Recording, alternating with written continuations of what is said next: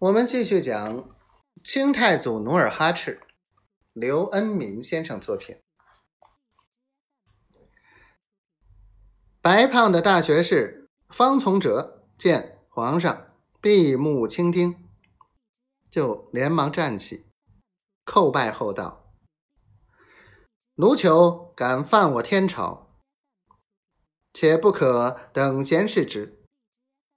此人。”如不迅速剪除，其后果将不堪设想。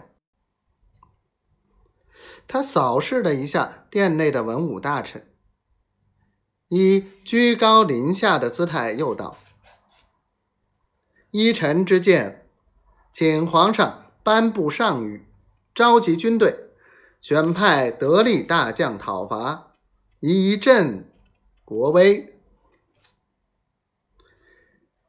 方从哲极具煽动力的言辞，博得许多大臣的喝彩，纷纷附议，力主出兵。只有御史张鹤鸣坐在文官一侧，默然无声。这时，张鹤鸣想起二十八年前努尔哈赤进京朝贡的一幕，努尔哈赤与自己夜半谈话的慷慨陈词，以及。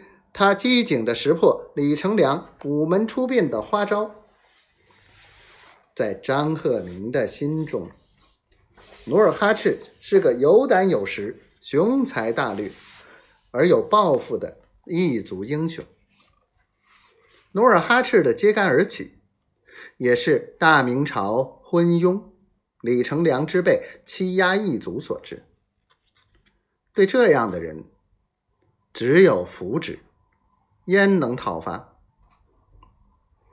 想到此处，张御史蓦地站起，陈述道：“出兵讨伐，实非上策。”在场的各大臣都以惊异的目光注视着张鹤鸣。众人屏住呼吸，只听张御史又神情自若的申诉道。自古用兵非善举，时不得已而用之。今五军屡败，士气受挫，应以整顿兵备，养精蓄锐。眼下局势，敌气方盛，吾无戏可乘。依臣之见，如若贸然出关，危险至极。当年盛唐十万大军轻率出关，在潼关被安禄山挫败的教训，诸位大臣都不会忘记吧？